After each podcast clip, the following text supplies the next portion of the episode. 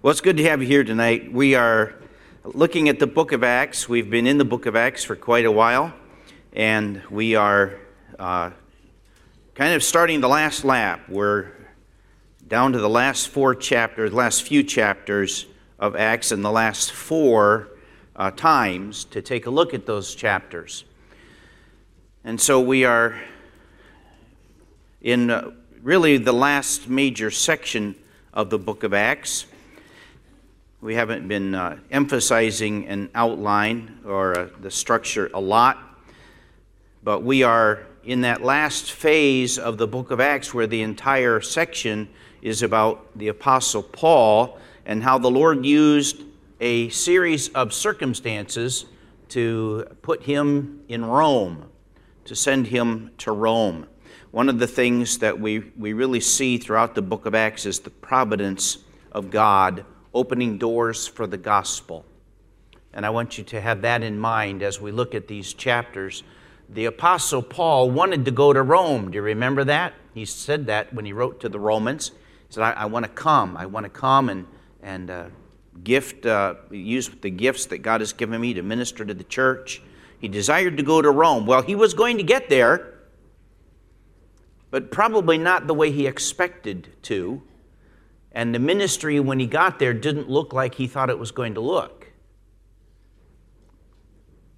But he had the trust in the providence of God, and that will be uh, something that we see over the next four weeks. Today, we're actually going to start, um, at least my assigned text is to start in Acts chapter 22 and verse 30. In Acts chapter 20, 2 and verse 30, though, we already find the Apostle Paul is in hot water.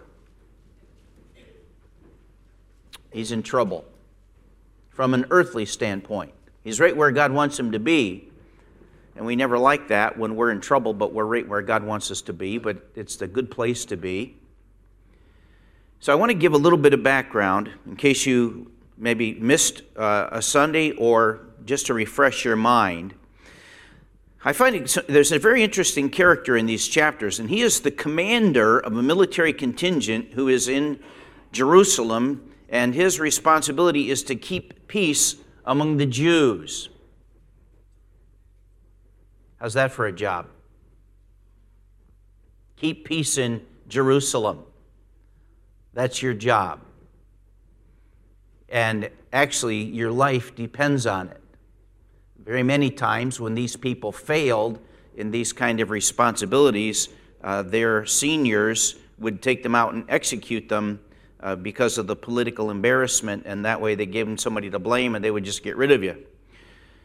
When this man finds himself in a very difficult place, I would say he finds himself between a rock and a hard place because, on the one hand, he has this a squabble going on between a bunch of the Jewish leaders and a prominent Jewish traveling rabbi, this guy that came into town named Paul, but evidently the Jewish people know about him, probably took the commander totally by surprise. But you've got this squabble going on between these Jewish leaders and this prominent traveling Jewish rabbi, uh, apostle, whatever this guy was whatever titles he was using. But then he comes to find out, much to his concern, that it's also a squabble between the Jewish leadership and a Roman citizen.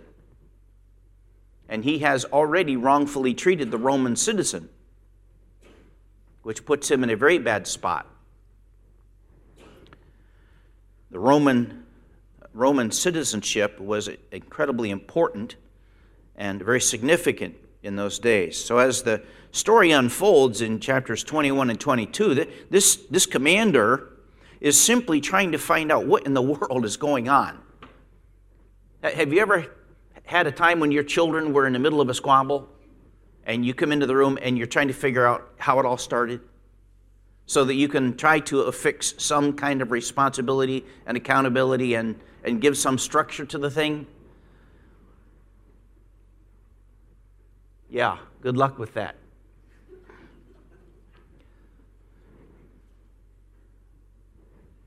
I, and I don't in any way want to be to, to sound disparaging or or critical or or or or prejudiced uh, in in what I say, but it is very.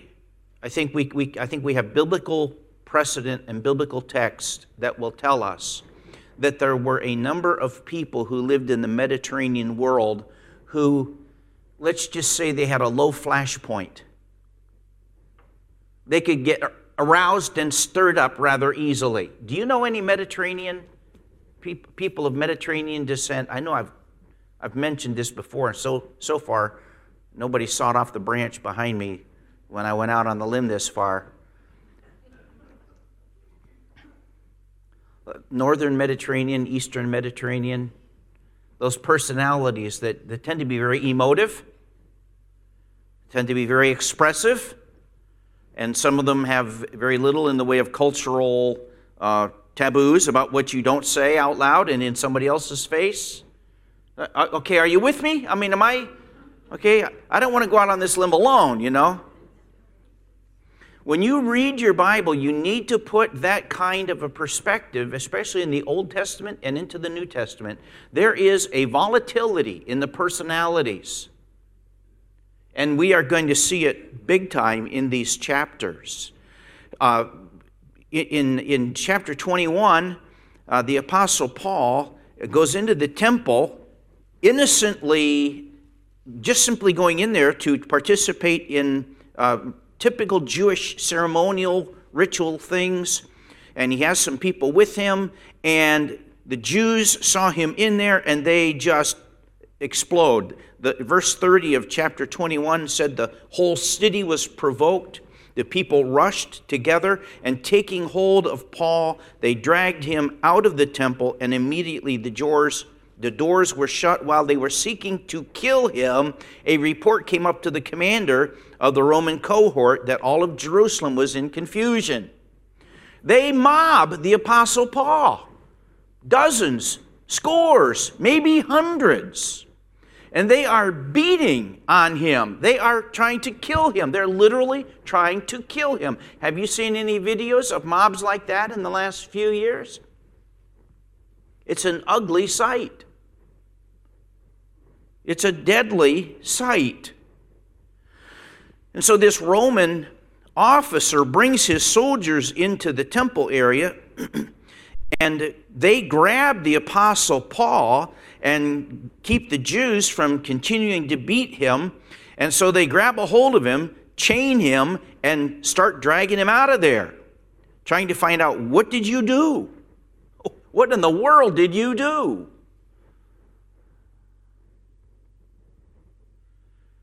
Verse 34 of chapter 21 said, among, among the crowd, some were shouting one thing and some another. And when he could not find out the facts because of the uproar, he ordered him to be brought into the barracks. So, so this officer says, All right, we got to get him off the street. we got to get him back in the barracks where we can conduct a, a, a, a sane and reasonable conversation. Verse 34, 35 mentions the violence of the mob. The multitude in verse 36 is shouting, following, following the officers and the soldiers, saying, Away with him, away with him, away with him, get rid of him. When they get back to the barracks, verses 37 and following, the Apostle Paul has a discussion with this uh, Roman officer about citizenship.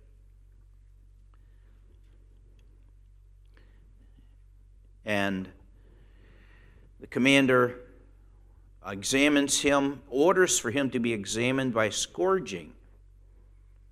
And this is when this, the discussion comes out more about Roman citizenship. And um, the right of a Roman citizen was uh, you never scourged a Roman citizen until after a trial, if there was a punishment decided at a trial. You never scourged a Roman citizen to find out information. Anybody else, you drag him in off the street, you could beat him up, you could whip him, you could, you know, do anything you wanted, and, and you could just call it your interrogation. But if you were a Roman citizen, they couldn't treat you that way. So this commander, he's simply trying to find out what's going on. So, verse 30 of um, that I jumped to chapter 22 anyway. Uh, I did. Verse 30 of chapter 22. The next day, wishing to know for certain why he had been accused by the Jews, he released him and ordered the chief priests and all the councils to assemble and brought Paul down and set them before them. So this man says, All right, we're going to do this reasonably, we're going to do this orderly. So he has Paul come in the next day, summons the Jewish uh, council, probably the Sanhedrin, the chief priests, and so on to come in. All right, so this is not going to be the crowd in the street that reacted. This is not going to be the mob that, that uh, so quickly dissolved into mob violence. This is going to be an orderly hearing, a preliminary hearing to find out what the charges are. That's, that's good legal procedure. This is, as you go through this, it, it's so amazingly volatile that it's almost comical if, I guess if it wasn't so anti Jesus Christ in their reaction, it would be comical. But in verse 1 of chapter 23, the Apostle Paul looks at the council and he starts with one simple statement Brethren, I have lived my life with a perfectly good conscience before God up to this day. High priest says, Smack that guy. He, he gets one sentence out and he gets smacked by the servant of the high priest, someone on the staff of the high priest. And then Paul, not realizing that it was the high priest, uh, said to him, God is going to strike you, you whitewashed wall. This is, can you believe, can you just imagine being there? Do you sit to try me according to the law, and in violation of the law, you order me to be struck? You are a hypocrite. And then somebody else says, Watch out who that you're talking to. That's the high priest don't revile the high priest. And Paul says, Oh, I didn't realize that. Didn't realize he was the high priest because the word of God says you shall not speak evil of a ruler of your people. Notice he did not retract his statement that the guy was a hypocrite.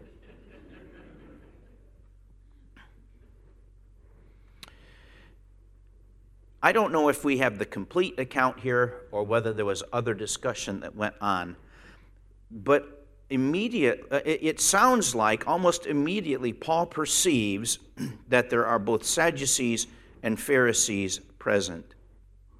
Now, remember that Paul has been away from the scene of Jerusalem for possibly 30 years. He was, he was known in this city by most of these by most of the leaders who were there when he lived there early in the book of Acts. But we've have almost 30 years have gone by. I don't know about you, but when I go back to my hometown, if I walk down the street and see even one person that I recognize, uh, most of you live here in your hometown, so I guess I'm talking to the wrong crowd. But when I go back to Pennsylvania and walk down the street, it, it's rare that I see somebody. I've been gone 45 years. It's rare that I see somebody that I know.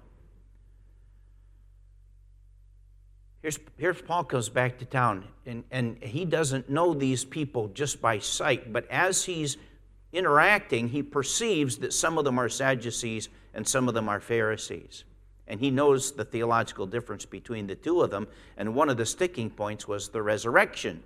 So he says in verse 6 at the end of the verse, Brethren, I am a Pharisee, the son of Pharisees. I am on trial for the hope and the resurrection of the dead.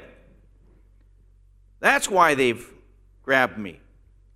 As he said this, there occurred a dissension between the Pharisees and the Sadducees. Do you think that might be an understatement? And the assembly was divided. Verse 8 explains why because of the resurrection. Verse 9, and there occurred a great uproar. A great uproar. Here's this commander has these people coming into the barracks or his office or wherever they are, trying to conduct a reasonable hearing, and he's got an uproar on his hands of these Jews having this theological argument in the middle of a hearing.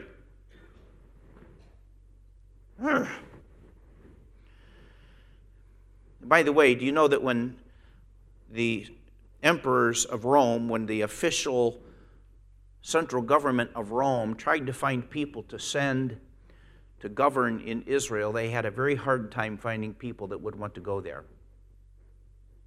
It was considered the end of the world, and it was a political disaster to go there. if you had any aspirations for a political career and they sent you to govern in Israel, you knew your, polit- your political future was pretty much over. Because it was a lose lose proposition. Here's this commander trying to conduct a hearing, and he's got this Jewish theological argument going on. If this was the Sanhedrin, there might have been 70 people in the room. Can you imagine this? So it's this great uproar. Notice the descriptive language. At the uh, farther on in verse 9, the Pharisees stood up, began to argue heatedly. Can you imagine that? Verse 10, a great dissension was developing. no kidding. You've got, you've got people talking at the same time. You've got people raising their voices. You've got people shouting at each other. You've got people going at it verbally. That now they don't even care about Paul anymore. Now they're after each other.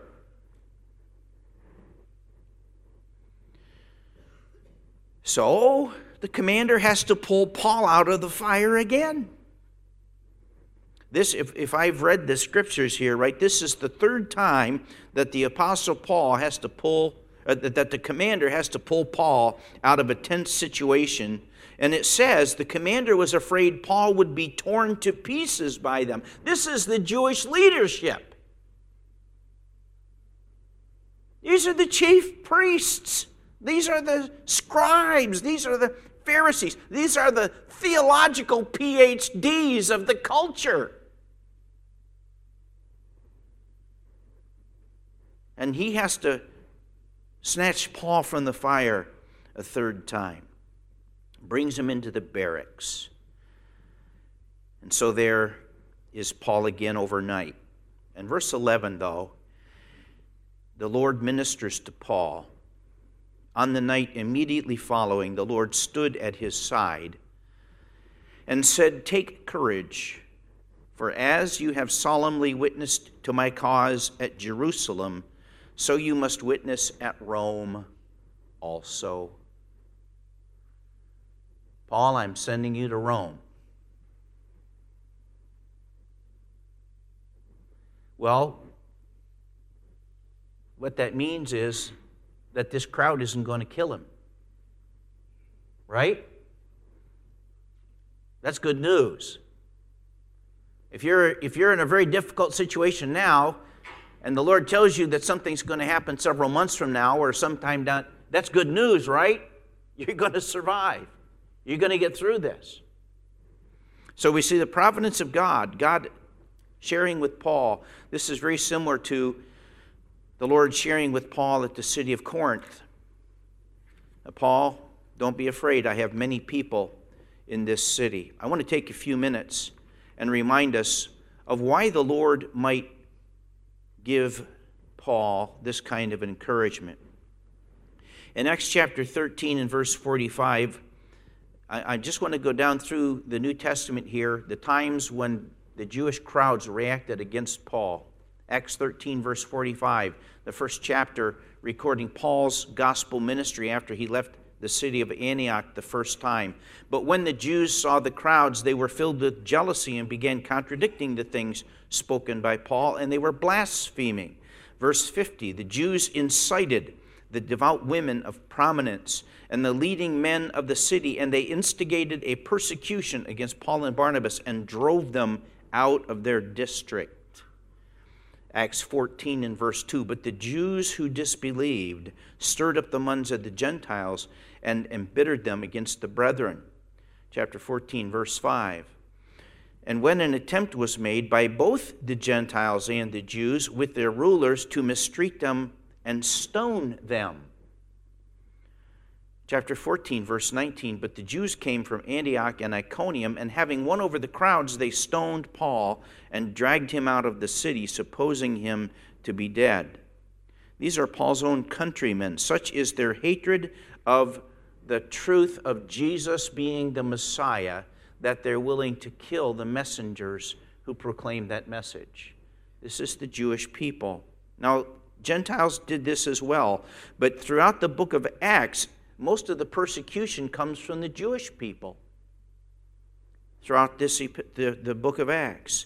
Acts chapter 17 and verse 5 But the Jews, becoming jealous, taking along some of the wicked men from the marketplace, formed a mob and set the city in an uproar. And attacking the house of Jason, they were seeking to bring them out to the people. That one didn't uh, directly affect Paul, others prevented him from getting into that. In verse 13 of 17, but when the Jews of Thessalonica found out that the word of God had been proclaimed by Paul and Berea also, they came there as well, agitating and stirring up the crowds. When you look at the New Testament, when these crowds get whipped up into a mob frenzy, there is no rationality, there is no reasoning, there is utter emotional chaos, there is hatred, and, and, and it, is, it is an open a revelation of the wicked hearts of men in their hatred for God. It is the, it is the spirit of Cain at work in the hearts of men. Cain killed his brother Abel. Why? Because he was mad at God. Well, God doesn't have a nose to punch. But if your brother loves God, then you punch him in the nose. And that's why Cain killed Abel, and he literally beat him to death. We don't know how, but he literally beat him to death. And that is the same mentality that's coming across over and over and over again. In verse 12 of Acts 18, while Gallio was proconsul of Achaia, the Jews with one accord rose up against Paul and brought him before the judgment seat. Acts chapter 20 and verse 3. On his way to Jerusalem, there he spent three months, and there was a plot formed against him by the Jews as he was about to set sail for Syria, so he decided to return through Macedonia. And Paul said in chapter 20, verse 19, serving the Lord with all humility and with tears and with trials which came upon me through the plots of the Jews. And so here's Paul in Jerusalem and again. He, he, he, got, he got one sentence out. One sentence. He didn't even get to share his testimony.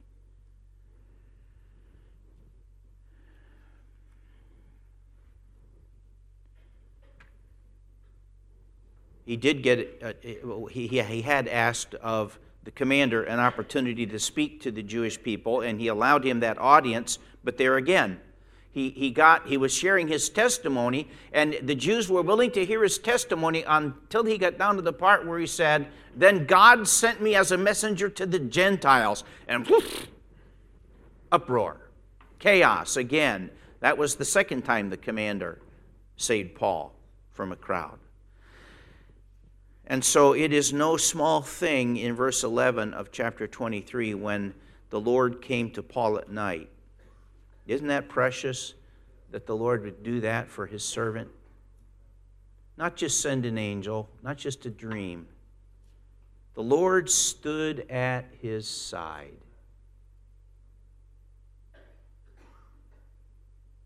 Wow.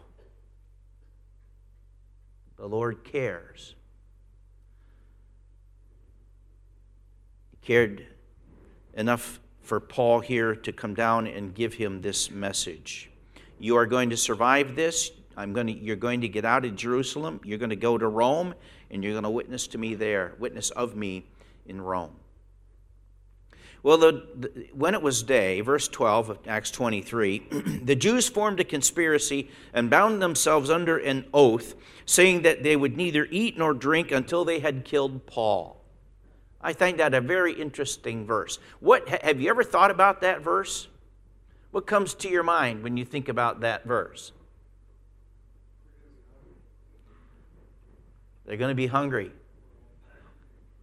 How many of them died of starvation?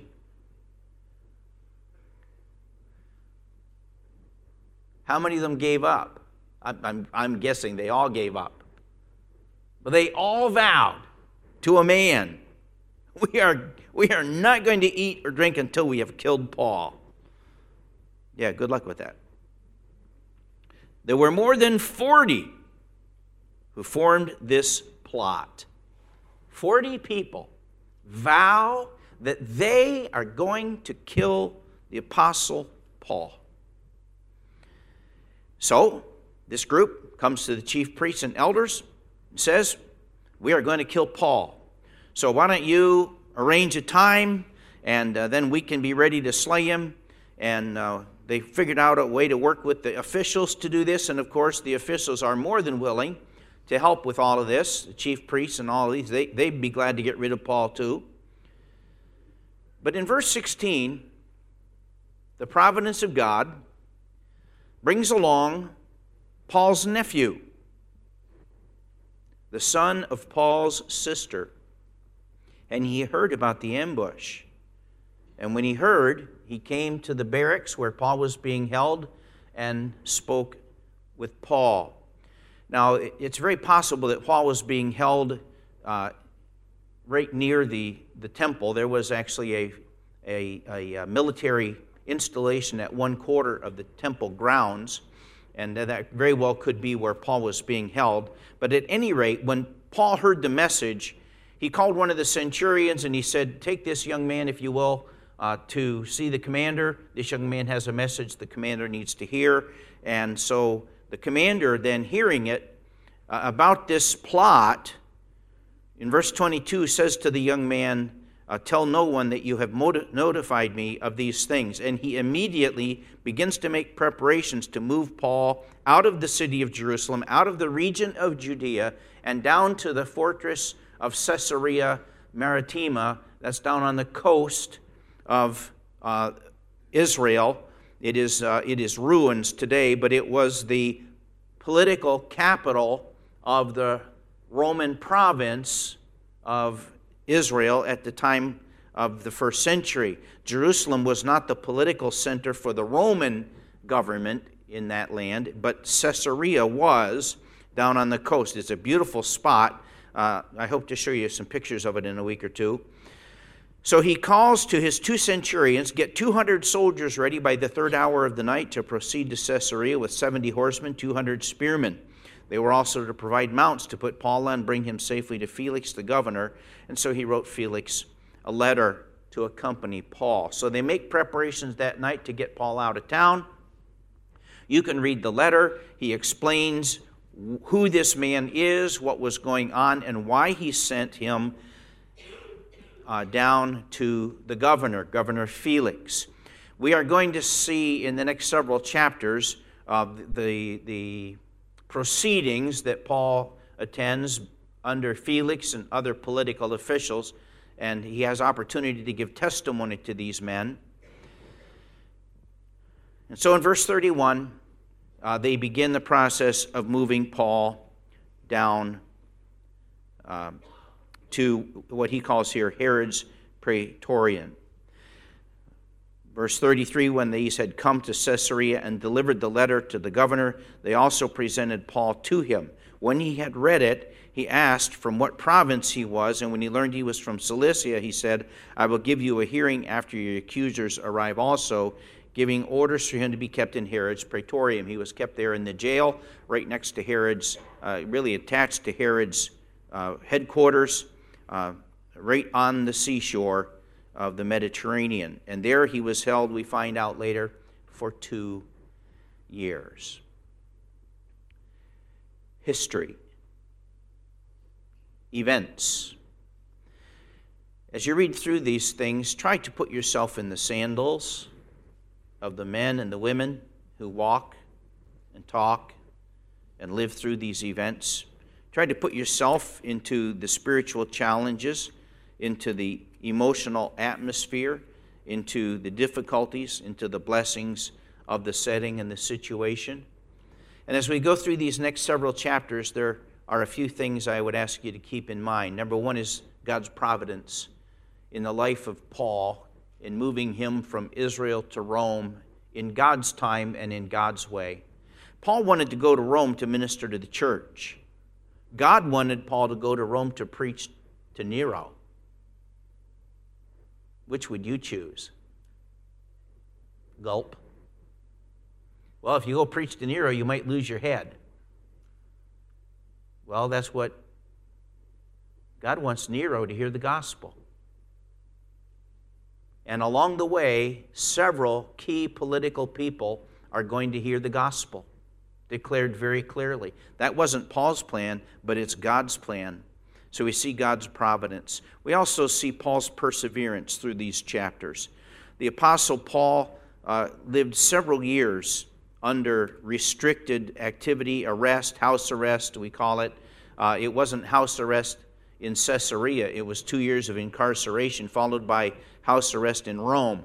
In the meantime, his companion, Dr. Luke, we don't read anything about Dr. Luke here, but many think that it was during the two years of Paul's imprisonment in Caesarea that Luke went out and did all the personal interviews and talked to all the people who were eyewitnesses, and that is when he started writing the Gospel of Luke. And so God's providence was to provide an opportunity for Luke to be able to give us some scripture. God is always doing more than we can see and has far greater things going on than what we can understand. There's also the need for us to have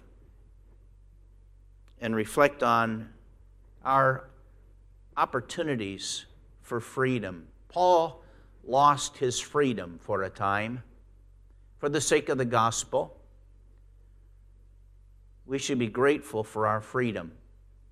We're meeting here this morning or this evening in a building that's warm and comfortable and we are not in fear. Uh, my biggest fear is that tree's going to blow down on my car out there in the parking lot, but if that happens, that's okay.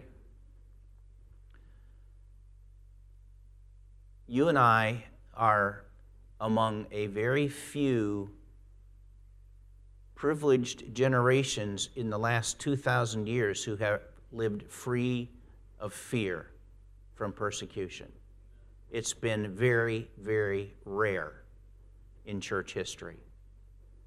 We should be mindful of that as we read these chapters. And in that same vein, we should be grateful that there were men and women who have gone before us who were willing to pay the price of their own blood and their own lives and their own loss of freedom because they loved the gospel. We can be very grateful for the long line of saints who've gone before us, who have been willing to pay whatever price had to be paid to preserve the truth, to stand for the word, and to preach the gospel. We have a great many things to think about as we finish these last few chapters of the book of Romans. I trust God will both enrich us, encourage us, and challenge us as we go through them. Will you stand with me and we will have a word of prayer?